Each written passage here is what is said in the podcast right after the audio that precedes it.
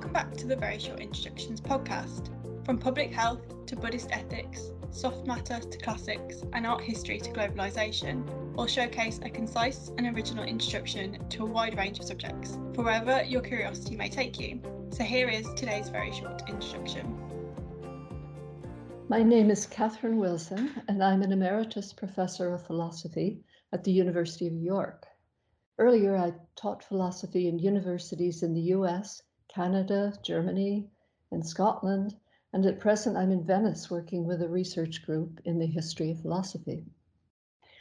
My book is a very short introduction to Epicureanism. It's about the philosophy of Epicurus, who lived in the fourth century BCE, and his Roman follower Lucretius, who lived in the period of Julius Caesar in the first century BCE. The book is mainly about the influence of the Epicurean philosophers on science, ethics, and politics after their writings were rediscovered during the scientific revolution and the Enlightenment of the 17th and 18th centuries after a long gap. During that blackout period, most of what was believed about Epicureanism came from the testimony of their influential and powerful rivals and detractors. The Stoics were their main rivals, and the Christian theologians were their main detractors. The Epicureans were caricatured as loose living, even as pigs and drunkards. But once rediscovered and represented to the reading public, Epicureanism has had an enormous effect on scientific thinking and also on ethics and politics down to the present day. Many people today, though, think Epicureanism is some kind of lifestyle philosophy centered around food. The image of the Epicurean that comes to mind is that of a rich dandy, fussy and privileged. But all this is really off the mark. In fact, Epicureanism is a philosophy that covers every aspect of experience in a tightly integrated way and is explicitly critical of self indulgent behavior. I have to tell you right off the bat that I am not a classical scholar of ancient Greek and Roman philosophy, but a specialist in the history and philosophy of science. I got interested in Epicureanism in a somewhat roundabout way. I was working on the early microscope as it was invented in the 17th century and the excited hopes it raised when people thought they were actually going to be able to see the basic building blocks of nature and how they interacted. The idea was that knowledge is power. With this wonderful instrument, they would be able to understand and control all of nature, making new medicines, curing diseases, and turning lead into gold. That, of course, didn't happen then, but the premonition that understanding how the invisible to the naked eye building blocks get put together was going to be the key to technology was completely right. As I was working on these topics, I noticed that there was a lot of negative affect surrounding the whole subject of these building blocks, the atoms of nature, and what their existence implied.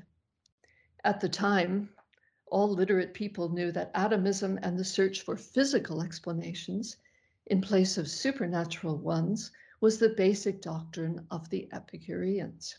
Epidemics, the Epicureans claimed, for example, came from toxic particles in the air, not from God as punishment or from witches and sorcerers out of malice. 17th century theologians were made uneasy by this approach, and Epicureanism indeed is either strictly atheistic or at least incompatible with any major world religion, except possibly Buddhism. Moral philosophers, too, like Immanuel Kant, seemed to be up in arms about Epicureanism, and even some of the more scientifically minded philosophers thought it was crazy and impossible. So I started investigating this opposition and how Epicureanism broke through these barriers anyway. I came to this topic from the science side, in other words, not the lifestyle or ethics side, but later I found those topics just as intriguing.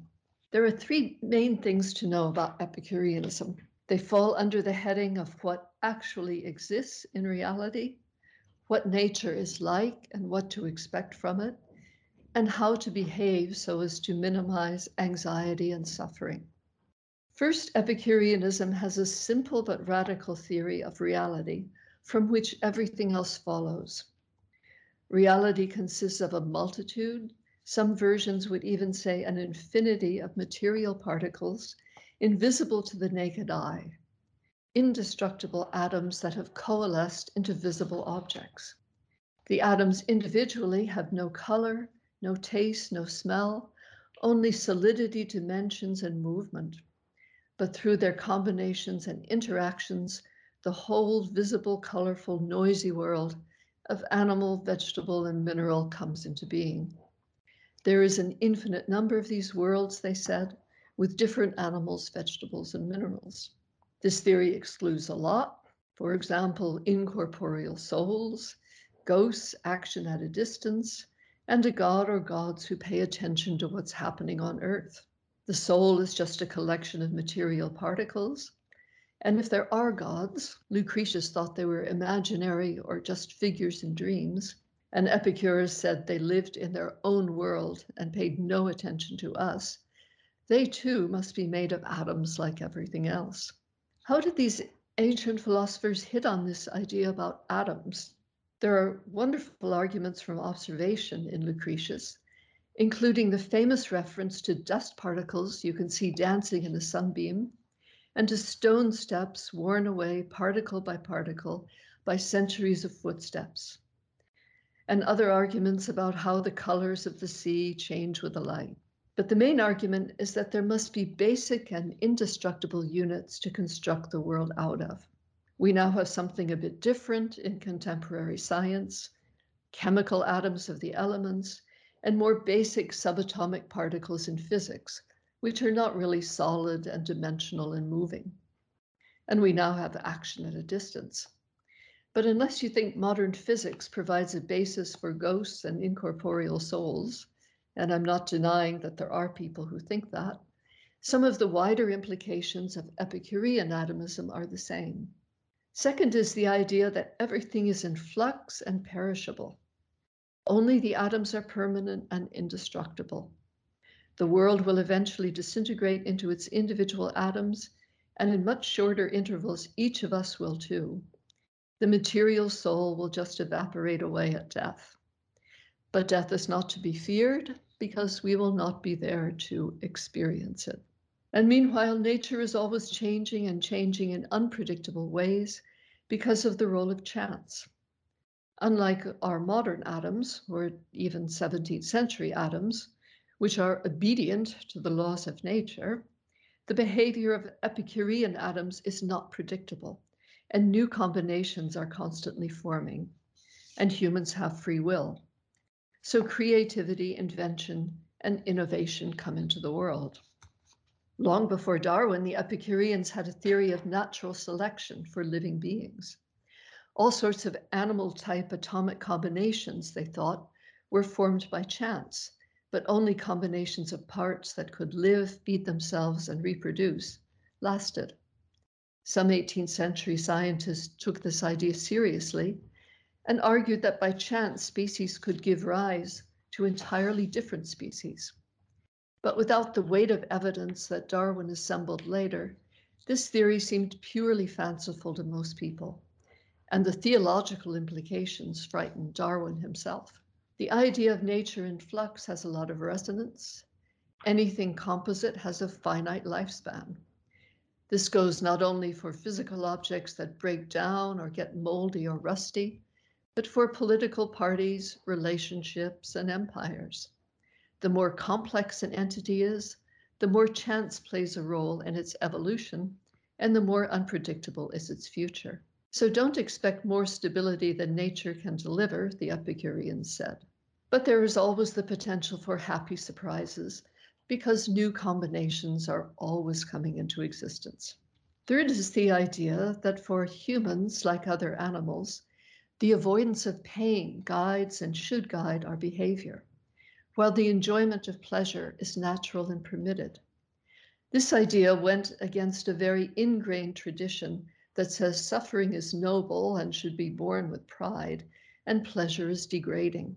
The Stoics had a lot to say about this, and so, of course, did many of the major world religions, which said that pleasure was a reward for endurance and could only be enjoyed in an afterlife. For rulers, it was tremendous ideology. The idea that the purpose of government is rather to promote human welfare was not obvious to our ancestors. It took centuries of Epicurean influence to put this idea on the table. Like Epicurean animals, political systems evolve. Ethics, law, and government are constructed by us. For the Epicurean, if an institution is not preventing harm and making enjoyment possible for as many as possible, it is not doing its job and we can change it. Ethics, too, is aimed at harm prevention, the avoidance of harm to oneself and injury to others by intelligent choice and avoidance. According to the Epicureans, two things especially give us lots of pleasure, and they have nothing really to do with food and drink or setting and achieving major goals. The world's problems and our individual problems, they thought, arise because of greed and ambition, trying to get things such as power, status, and wealth, and clinging to things that will not make us happy, even if we get them and manage to hold on to them. One thing that really is pleasurable, they thought, is trying to understand how the world works on the basis of experience and theory construction. The other great source of pleasure is talking to and spending time with friends and people we love and find interesting. The Epicureans thought friendship, not total self sufficiency, was life's greatest good. Friends not only help us, but make life more interesting and even challenging for us. The Stoics, the main philosophical rivals of the Epicureans, insisted that self mastery of our attitudes, reactions, and emotions was the key to a good life. Even under horrible conditions, they maintained, such as being tortured or losing a child to death, you could remain calm and untroubled if you just chose to take a certain detached perspective on the situation. I can agree with the Stoics that accepting the inevitable gracefully and not losing your temper and lashing out at people are good ideas, but they can be carried too far. The Epicureans doubted that the mind really had so much power. Instead, since we are essentially open to experience, open to the world, we need to escape or avoid situations where we are suffering or likely to suffer.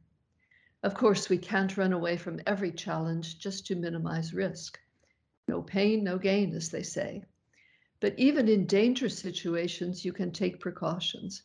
And in high conflict situations, you can aim to reduce other people's motivations to hurt you.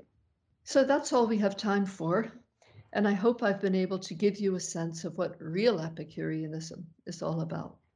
But there's no substitute for getting to the Epicurean writings themselves, and fortunately, they are now widely available in print and online.